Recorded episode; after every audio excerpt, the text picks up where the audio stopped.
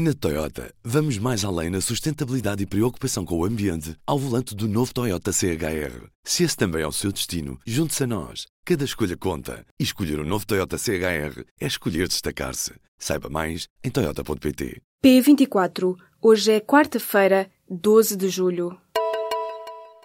BMW Teleservices. O assistente de serviço do seu BMW. Informe-se no seu ponto de serviço autorizado BMW. Antes das férias, a nação em debate durante 226 minutos no Parlamento. Direito ao ataque, esquerda a acalmar os ânimos, tancos e pedrogam com temas quentes. O Primeiro-Ministro vai apresentar nesta quinta-feira os novos nomes do governo a Marcelo e a habitação vai ganhar uma Secretaria de Estado. Reformulação no governo depois das saídas do caso Galpgate. Mas a garantia, não há admissão de nenhum ministro. À direita, Luís Montenegro, nas despedidas de líder da bancada parlamentar do PSD, fala num Estado e numa democracia a colapsar. Na resposta, o Primeiro-Ministro diz que assistimos antes ao colapso do sentido de Estado do PPD-PSD e diz que a política não é para dias fáceis. Costa diz ainda que há mais vida para além desta legislatura, por isso é necessária uma visão a médio prazo do país. Também Passos Coelho diz que o Governo não existiu para o que era importante e que as circunstâncias falam por si. Catarina Martins alinha-se com o discurso de Costa e diz que a direita está sem ideias e nem a ideia do Estado mínimo lhe sobrou. Assunção Cristas diz que não se vê o fim da austeridade.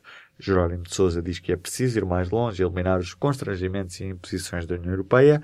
Os verdes querem alterações aos escalões de IRS e descongelamento das carreiras já neste orçamento e o PAN chamou a atenção para a política do eucalipto. No primeiro trimestre do ano, o déficit público foi de 2,1% do PIB.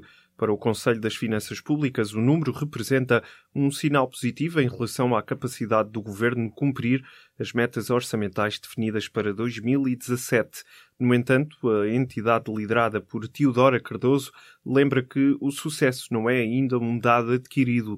Na mais recente análise às contas nacionais, o Conselho das Finanças Públicas lembra no passado recente que o déficit no primeiro trimestre tem vindo a revelar superior ao registado nos restantes trimestres do ano. Apesar dos bons sinais de investimento e das exportações, a entidade aconselha prudência nas análises. A Comissão Europeia vai atribuir no máximo 12 milhões e meio de euros às zonas da região centro afetadas pelos incêndios de junho. Os prejuízos ascendem a 193 milhões de euros. Estes números são do Ministro do Trabalho, Solidariedade e Segurança Social, Vieira da Silva. A Comissão Europeia vai concluir esta semana os contactos técnicos relativos à ativação do Fundo de Solidariedade Europeu, devendo o pedido formal seguir para Bruxelas após este processo. Mais de 7 milhões de euros foram aprovados no âmbito do Programa Operacional de Capital Humano para financiar a integração de 200 psicólogos nas escolas.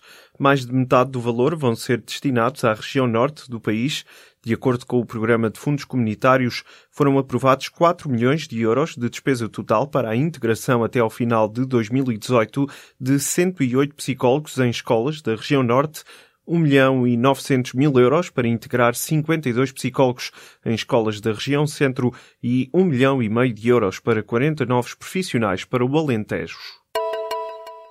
Portugal qualificou-se nesta quarta-feira para a final do Campeonato da Europa de Sub-19, na Geórgia. Portugal bateu a Holanda por uma bola a zero nas meias finais. O golo foi apontado por Jetson Fernandes, aos 24 minutos. Com este apuramento, Portugal garante pela terceira vez uma vaga na final da competição. Qualquer coisa como 1.400 milhões de euros é a fatura do muro na fronteira com o México que deve fazer parte do orçamento dos Estados Unidos para 2018. O projeto foi divulgado na terça-feira. Também prevê cerca de 87 milhões de euros para a contratação de 500 agentes para as patrulhas transfronteiriças e ainda vai contar com a contratação de um milhar de agentes migratórios. Apesar do acordo entre republicanos, que dominam a Câmara dos Representantes, não é claro que o Congresso aprove estes orçamentos. Isto porque, para se obter luz verde do Senado, é preciso um mínimo de oito votos dos democratas. O Senado do Brasil aprovou o principal texto do polémico projeto que reforma o sistema laboral. A votação ficou marcada por vários incidentes. Senadoras de partidos da oposição ocuparam a mesa do presidente da Câmara Alta do Parlamento para evitarem que o projeto fosse levado a debate. A reforma, apoiada pelo governo do presidente Michel Temer, altera mais de 100 pontos da consolidação das leis do trabalho. Entre as alterações polémicas que vão agora entrar em vigor está a possibilidade de que os acordos entre patrões e empregados prevaleçam sobre a legislação nas negociações laborais. Outras mudanças relevantes passam pelo fim do pagamento de um imposto obrigatório para os sindicatos, alterações nas férias dos trabalhadores e o reconhecimento do trabalho remoto. O próximo filme de Quentin Tarantino vai ser sobre os crimes da família Manson. O realizador já terá escrito o guião sobre os homicídios do grupo de Charles Manson. O realizador prepara-se agora para filmar o sucessor do western os Oito Odiados. Recentemente, o realizador disse que só ia fazer mais dois filmes até se retirar à décima longa-metragem. A concretizar-se, o filme que ainda não tem título é o primeiro do realizador que se foca em acontecimentos reais.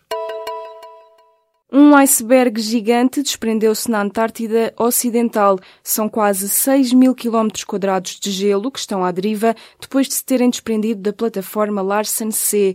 A área gelada que se desprendeu é maior do que o território de países como Cabo Verde ou Luxemburgo. A entrada no oceano de blocos de gelo de um tamanho tão significativo poderá fazer subir o nível do mar. O fenómeno foi confirmado nesta quarta-feira por cientistas através de imagens recolhidas por satélite. O risco de o iceberg se desprender já tinha sido alertado durante os últimos meses por causa do rápido crescimento da fissura que separava o bloco e a plataforma de gelo.